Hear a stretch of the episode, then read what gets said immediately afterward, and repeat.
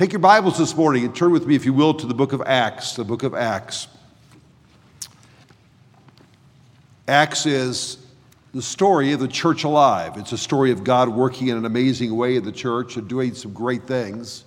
And we learned from the book of Acts, I was, I don't care who you look at as a commentary, you say this is a template.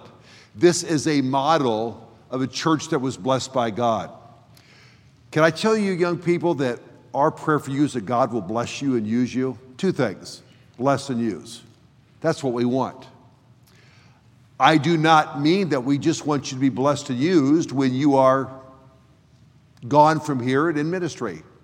We want God to bless and use you right now. I was so encouraged by a young lady who met someone and got him to come to church about a week ago, and uh, the people are coming back and they're interested in what's going on. They're going to start discipleship. What a wonderful thing. What a great thing. Uh, she's being blessed and used as a student. That's great. But Acts, wonderful things happen in the book of Acts. Great things happen in the book of Acts. And we can learn from that. I'm going to point out one specific thing about the church in Acts that they did that I believe we ought to strive to do ourselves today. It's not giving, it's not soul winning, it's not listening to the preaching, all things that we should do. But one thing specifically that they did that I think would be so helpful to do right here in Bible college, to do right here in your dormitory room, to do in your place of work, to do in your place of ministry. Acts chapter 1, look with me, if you will, at verse number 12 down through verse 14. They returned, then they returned they into Jerusalem for the mount called Olivet, which is from Jerusalem a Sabbath day's journey. And when they were come in, they went up into an upper room where abode both Peter and James and John and Andrew, Philip and Thomas, Bartholomew and Matthew, James the son of Alphaeus, and Simon Zelotes, and Judas, the brother of James. Now, catch this next verse here. These all continued with one accord in prayer and supplication with the women and Mary, the mother of Jesus, and with his brethren. Look at four words there continued with one accord. Continued with one accord. I believe that what was happening here was preparing the church for blessings. And I think if you'll grasp this one thought today, it will help to prepare you for blessings as well. Let's pray today. Lord Jesus, I thank you for the privilege of being here in this place, behind this pulpit. I do not take this opportunity for granted. I thank you for Pastor Chappell, his vision for West Coast Baptist College some 27 plus years ago. I thank you for the thousands that have left this place and gone on to serve you. I thank you, Lord, for the students that came here this year by faith. And Lord, I pray you will provide for them. I pray that you will keep them well. And Lord, I pray specifically that they will be equipped for the work of the ministry. Ministry now and ministry later. Lord, right now I ask for your help. I pray that I'll say that which you would have me to say and avert something I should not say. And Lord, I pray that you will be honored and glorified. I pray these things in Jesus' name. Amen preparing for blessings. I believe one of the greatest ways we can prepare for blessings is to be with one accord with other people. Maybe you have heard stories of churches that had problems as people argued over what I would believe to be are insignificant things. Do you realize that in some churches they actually vote on the color of the carpet? You talk about asking for trouble. A lot of churches have a lot of committees and they don't always get along. But God is pleased when we are in one accord. Can I tell you this? I hope you will be in one accord in your dorm room. For those of you who are married, I hope you're in one accord in your home. My wife and I have been married for over 40 years, and I'll tell you this I hope that we stay in one accord. We've seen examples of people who don't stay in one accord, who are argumentative and don't get along. I've always thought, what a miserable way to live. Some years ago, we had a man who was hiring West Coast Baptist College students, and he came here and he was helping train students on Friday night.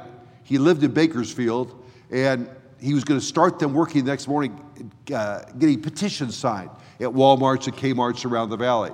And he was going to meet with them at 8 o'clock the next morning. What was 9 o'clock, 10 o'clock at night? It's two hours to Bakersfield, two hours back. I said, just stay at my house. He said, well, I don't bring any clothes. I said, well, I've got a spare, spare toothbrush. I said, if you want to go to Walmart and get something. But I said, save four hours of driving.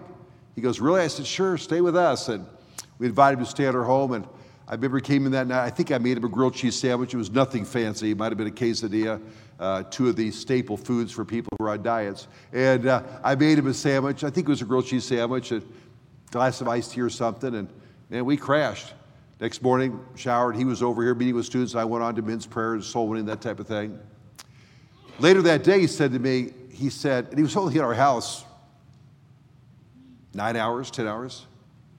He goes, your house is peaceful. And no one had ever told me that before. I said, I hope so. I hope so.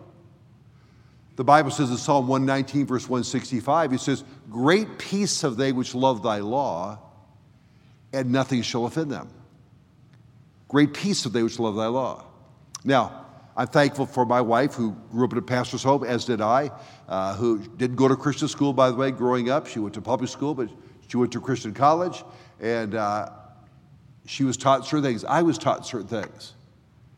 By the way, just because you're in one accord does not mean you always agree with everything, but rather you decide to be at peace.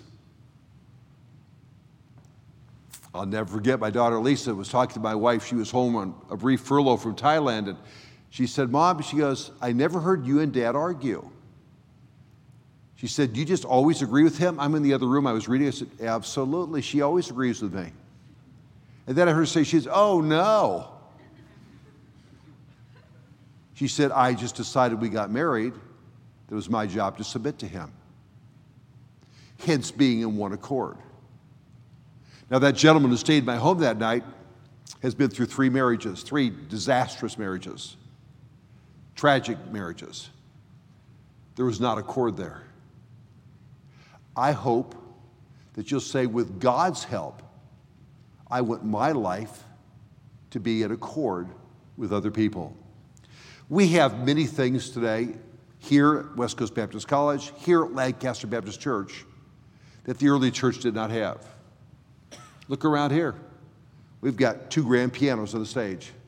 We have a sound system. How great is that? I realized George Whitefield could speak outside and be heard by 20,000 people. I would have liked to have seen that and heard that, but I certainly can't do that. Uh, we have a baptistry here. They have the Jordan River. I've seen it. It's muddy. Uh, we have the Walther Center here. What a great tool for ministry. What a great place to use. We have printed materials.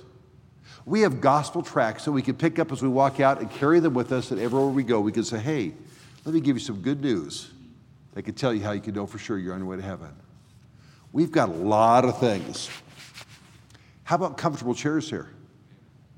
When my dad built his first auditorium at Faith Baptist Church many, many years ago, circa 1965 or so, there was no carpet on the floor.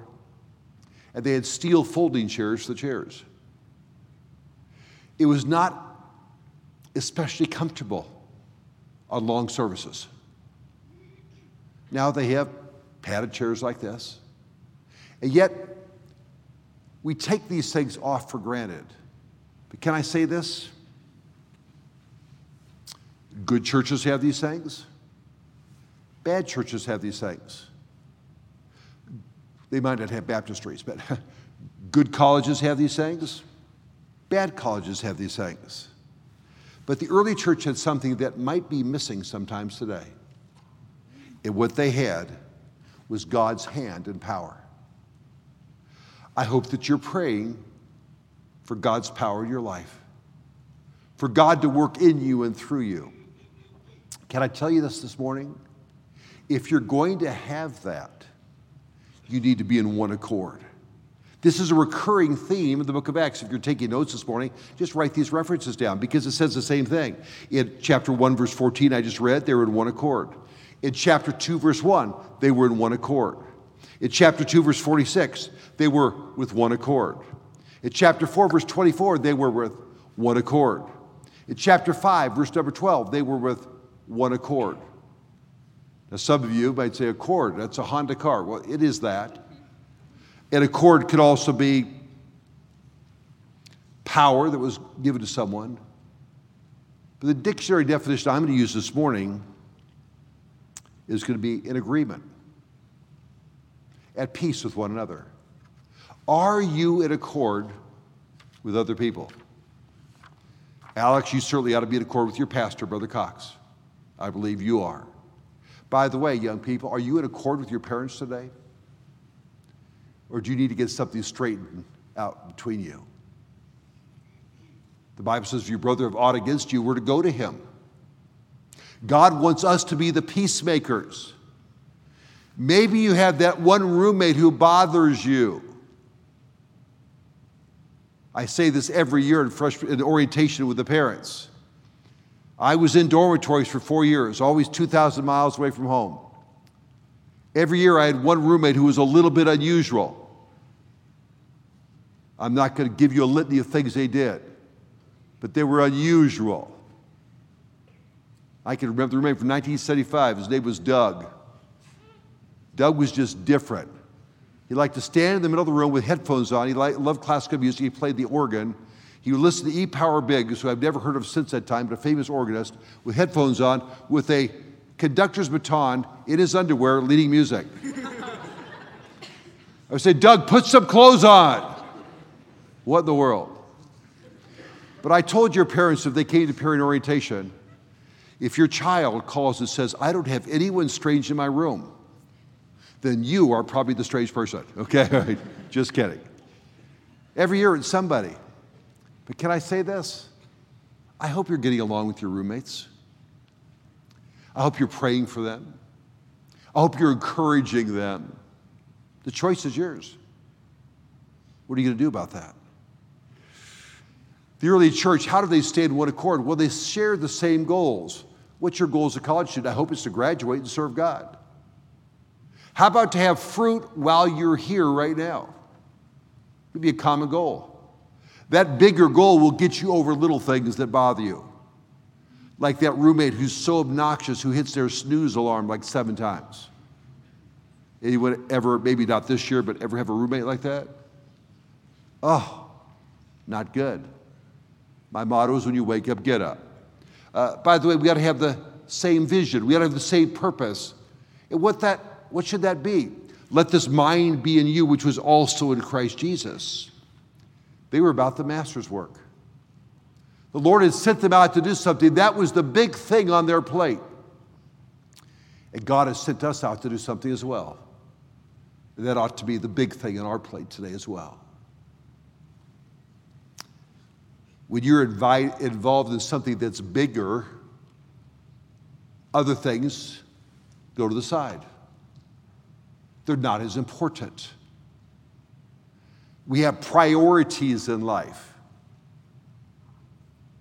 The pastor two days ago said his priority ought to be his walk with God. He's exactly right.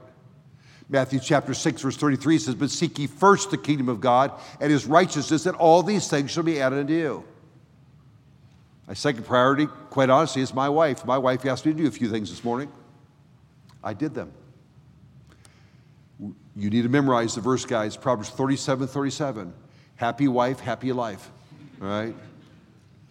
If you don't know where that's at, it'll take you a while to find it. What happened with these people who were in one accord? By the way, who spent 10 days praying? They turned the world upside down. So maybe you have not had that spirit of one accord in your life, but wouldn't it be great to start that right now? I think about that, then I think about God's hate list in Proverbs chapter 6.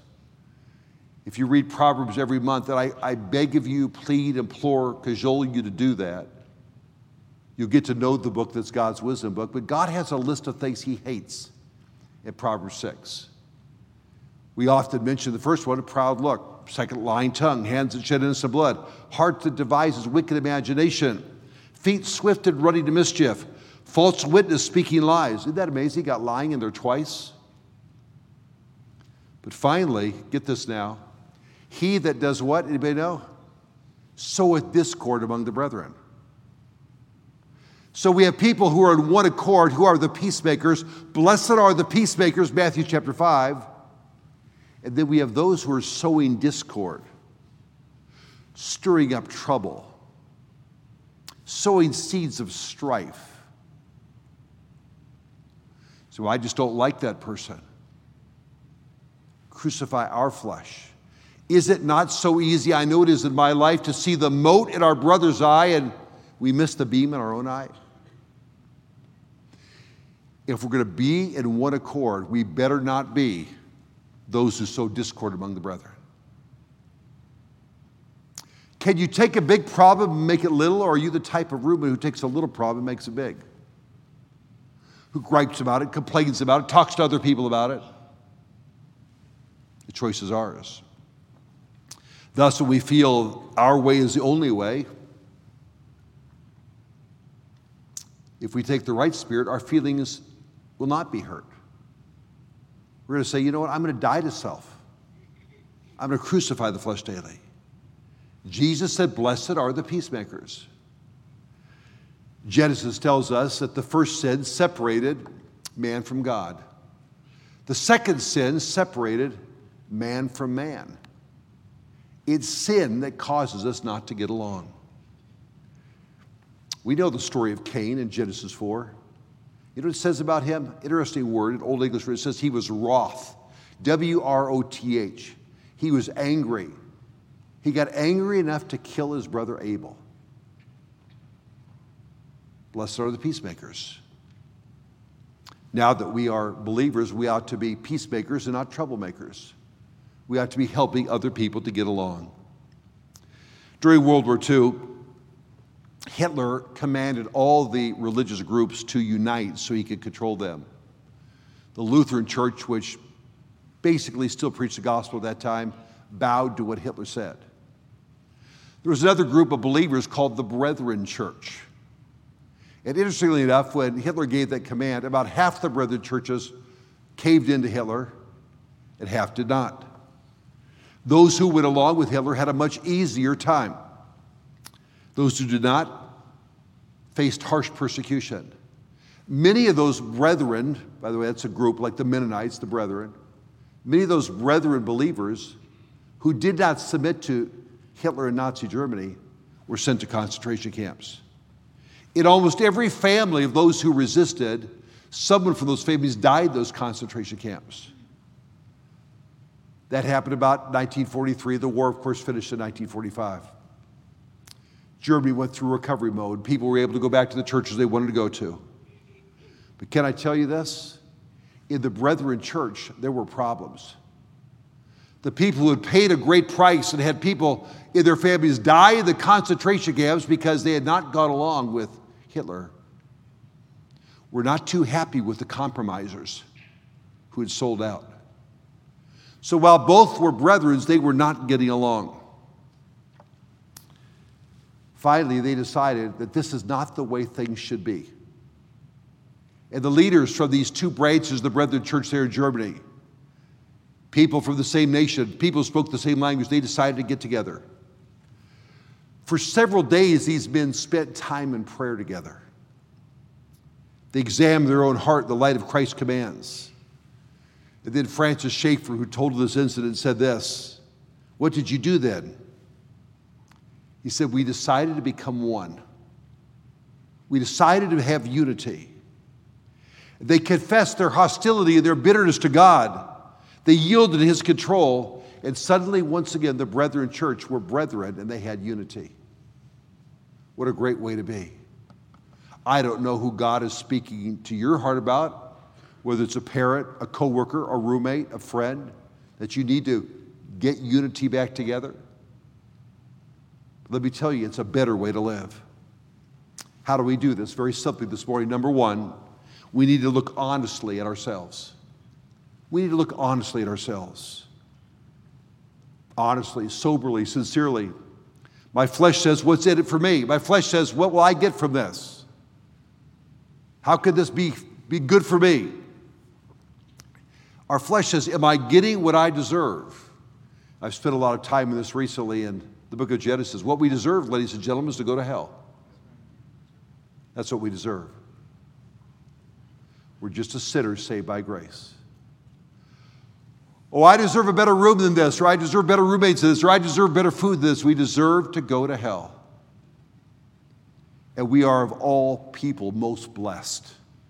God's been so good to us. The Bible says, He that loveth his life shall lose it. Are we looking at things through the eyes of the Lord Jesus Christ? I was getting ready to record something on video for someone, and I went into the studio and I sat down, and all of a sudden they turned out really bright lights so they'd have better quality. When those bright lights came on, I could see the dust motes in the air. I could see a de- little table over next to me that had dust on it. I think I could have written my name in it. I did not see those things until the bright light came on. Can I say this, friend?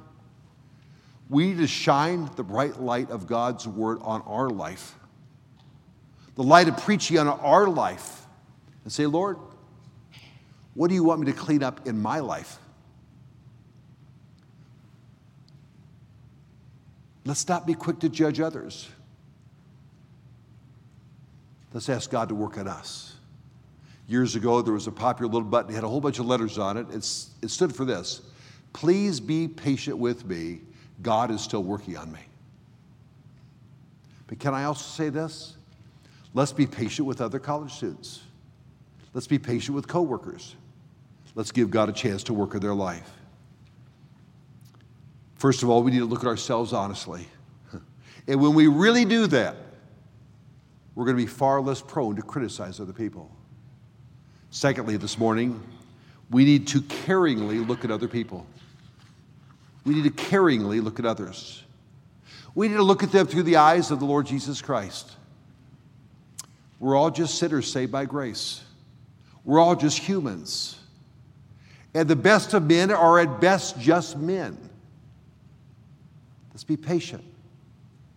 Let's be long suffering. Why did they do that? Because they're human. Why did they do that? They made a mistake. Let's forgive it. Let's forget it. Let's go on. The Apostle Paul covered that when he said, Forgetting those things which are past, looking forward to those things which are before, the prize of the high calling. It might be a dating relationship I'm talking about right now. Don't hold grudges, put it behind you. Go forward for the cause of Christ.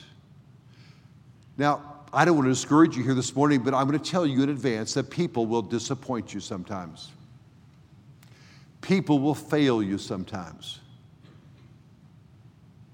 Can I say this? Love them anyways. I work with jobs here with college students, and sometimes people, they do something wrong or they quit or they don't show up for work. And boy, I'll tell you what, in my flesh, I want to get upset. And we shouldn't do those things. We ought to have a good testimony, obviously. But you know what, folks? Let's give people another chance. People will fail you, they will criticize you, they will disappoint you.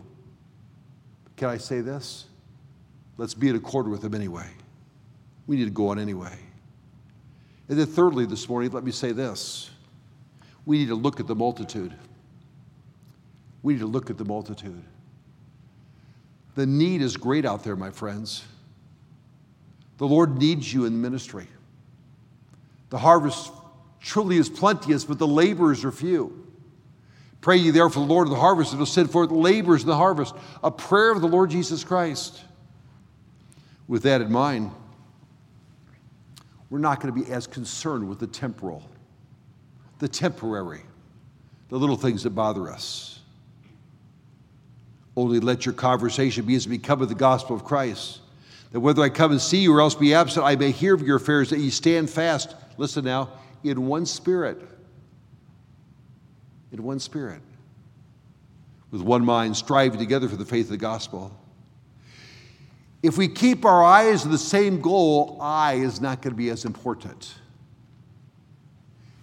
He is important. To honor Him, to please Him, to glorify Him. To be effective fishers of men, I have never fished on a boat where there was a big net. I went out with Mrs. Weaver's brother, Joey Ford, one time at the bay in Tampa Bay, and he had a casting net and he caught some fish with that. It's kind of interesting. It's got weights on it, falls down, and you pull it in, and whatever's in the net, you bring it in. But the nets that the disciples used were much larger. They were huge nets. They'd put them out there in the Sea of Galilee. The nets would be attached to the boat on one side, they'd throw them out there, then they would let the boat drift away, and hopefully the fish would swim over. Then they had ropes attached to the far end, and all of them in the boat would start pulling those ropes so it would fold over in itself. As they kept pulling, it'd pull more and more and more, then the whole net would dump into the boat. You understand the concept. Can I say this? They all needed to pull the same way.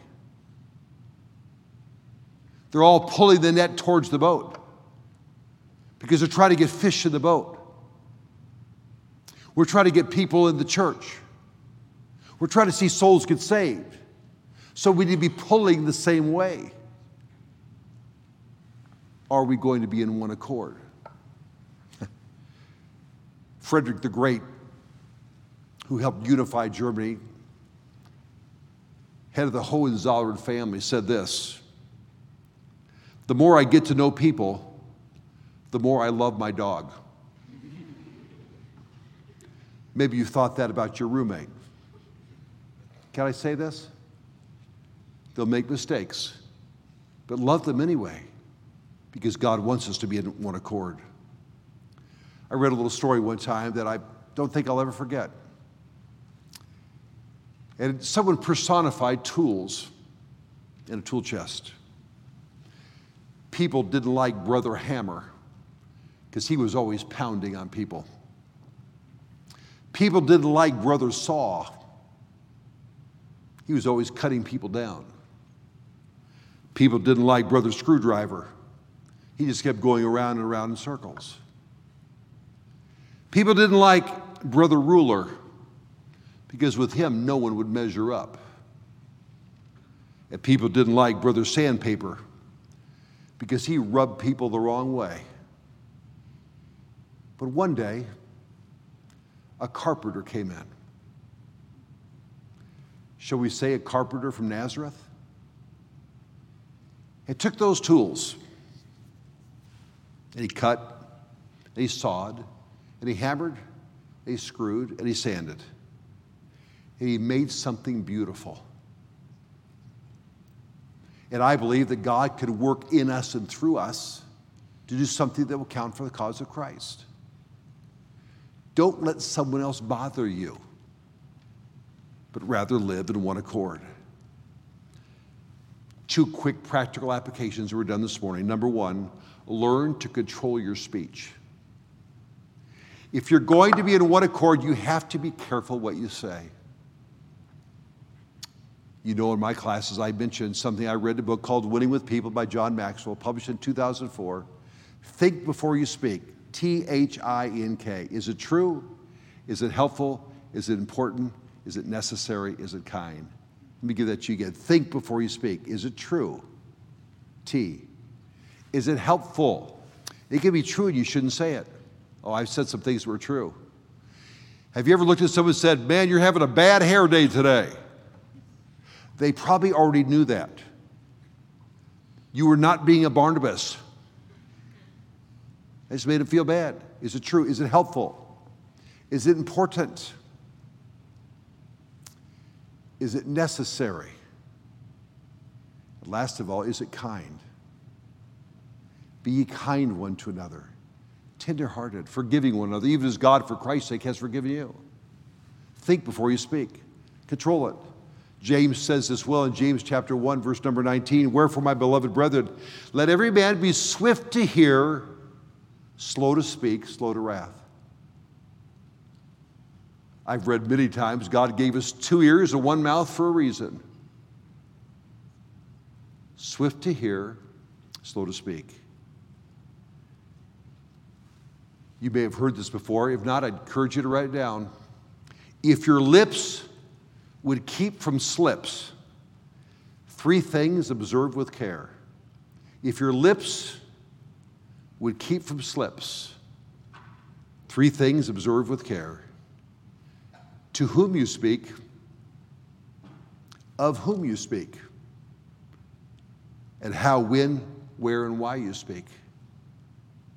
If your lips would keep from slips, three things observe with care to whom you speak, of whom you speak, and how, when, and where you speak. Can I say this? The Greek philosopher Aesop told another story about a donkey. And one day he found a lion's skin. He put it over himself. He began to strut around like the king of beasts. He frightened many animals. And suddenly, a fox came along, and that donkey, when he scared him, brayed. He didn't roar like a lion, he brayed like a donkey. But the fox, hearing the donkey's voice, said, If you want to terrify me, you'll have to disguise your bray. Clothes may disguise a fool, but his words will give him away. Abraham Lincoln said, Better to remain silent and be thought a fool than to open one's mouth and remove all doubt. Swift to hear, slow to speak. I have got myself in trouble by talking too much. A wise man will hear, it will increase learning. First, learn to control your speech, and secondly, learn to control your thinking. Just decide right now that you're going to live at peace with other people. You're going to be the kind of person who's going to be in one accord. Maybe we'll start living the verse that says, in honor, preferring one another. Preferring one another putting other people first. Maybe we could sing the song. It's me, it's me, it's me, O Lord, standing in the need of prayer. Not my brother, not my sister, but it's me, O Lord, standing in the need of prayer. Let's ask God to help us to control our thinking. For as a man thinketh in his heart, so is he. Help us to die to self, to crucify the flesh. Do you realize that love your enemies is a command from God? I hope you have no enemies here in this room or this college. I really hope that. If we're supposed to love our enemies, should we not live in one accord with those we're here with? You say, Dr. R, that's easy for you. You've been ministry for a long time, you're the vice president. You know, sometimes people on staff do things or say things that's hard for me to be in one accord with. And I'll to pray, say, Lord, help me to respond correctly to this. Help me to say the right thing. That's what we need in our church. That's what we need in our college. We need people who will say, I want to walk in unity. Uh, not just on Sunday, but on every day. I'm sure there's some of you who are in homes, they screamed at each other, yelled at each other, and all the way at the church, all of a sudden, they pull the parking lot. Everybody's happy, happy, happy. No, we got to be in accord all day long, every day long. And I believe if we do that, we will be a better testimony to the love of Christ as we show the love of Christ to other people. You've listened well today. Let me tell you one more story and I'm done. This is a true story from history. This happened during the fourth century, the 300s. At that time, the Romans, of course, had the games, as they were called, the Colosseum, the Circus Maximus. And they would go there to watch and cheer for their favorite gladiators who were trying to fight and win their freedom. The bloodshed was enormous. Rome literally would send galleons to Africa to bring ships back with sand to keep covering the floor of the Colosseum. It was brutal beyond comprehension. I won't go into details. It would make our mixed martial art fighting look fairly tame. They didn't want people to have time to run around, so they would strap their legs to a piece of granite. So they're sitting on the granite, strap them where they could reach the other person. But then beating the other person up that way took too long, so they'd beat them up. They have spikes in their hands make it bloody enough. You know the things that happened with the animals. It was horrific. What they did was Christians was beyond the pale. But a man by the name of Telemachus visited Rome. And people were in a fever of excitement. They were thronging the streets, and he said, What's all the excitement about? They said, Well, today is the day of the games, which, by the way, started out once a month, went to once a week, then it was multiple times a week. He goes, What are the games? He goes, Well, people fight and kill each other in the Colosseum. He thought to himself, Four centuries after Christ, and we're killing each other for enjoyment. Oh, by the way, 20 centuries after Christ, and we're still arguing and criticizing other people for enjoyment, being sarcastic with other people for enjoyment. I think that would run the opposite of one accord. So he ran to the Colosseum and he heard the gladiators say, Hail to Caesar, we die for Caesar. They would then salute and say, We who are about to die salute that. He said, This isn't right. And he jumped over the railing, went out in the middle of the field. And he got between two gladiators. He held up his hands and he said, In the name of Christ, forbear or stop. The crowd protested and booed him. They began to shout. They said, Run him through. He said again, In the name of Christ, forbear. One of the gladiators took his sword and hit him the stomach with the butt of the sword. It knocked him down. He was gasping for wind, this big, strong man having done this to him. But he got back up and said, In the name of Christ, forbear.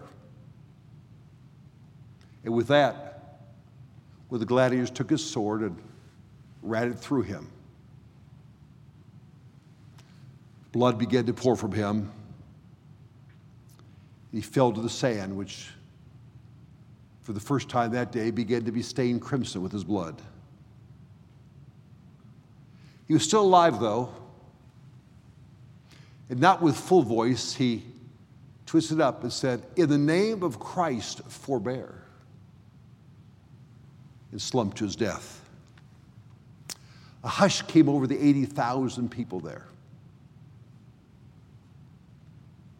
A stillness. And then a man stood and left, and then another, and then another. And soon, 80,000 people left the Colosseum. History says that was the last known gladiatorial contest there in Rome. One person wanted to have peace. I wonder what fight we could stop if someone says, you know, I just want to live in one accord. I want to have a time of blessing here at West Coast Baptist College this year. I want that. Pastor wants that. Dr. Goetsch wants that. I believe the Lord wants that. So maybe we could just forbear our criticism, our sarcasm, our arguments, and seek to be in one accord. Let's pray this morning. Lord Jesus, I thank you for your word. I thank you for this challenge to me about being in one accord with others realizing that brothers don't have to be twins, but we should get along.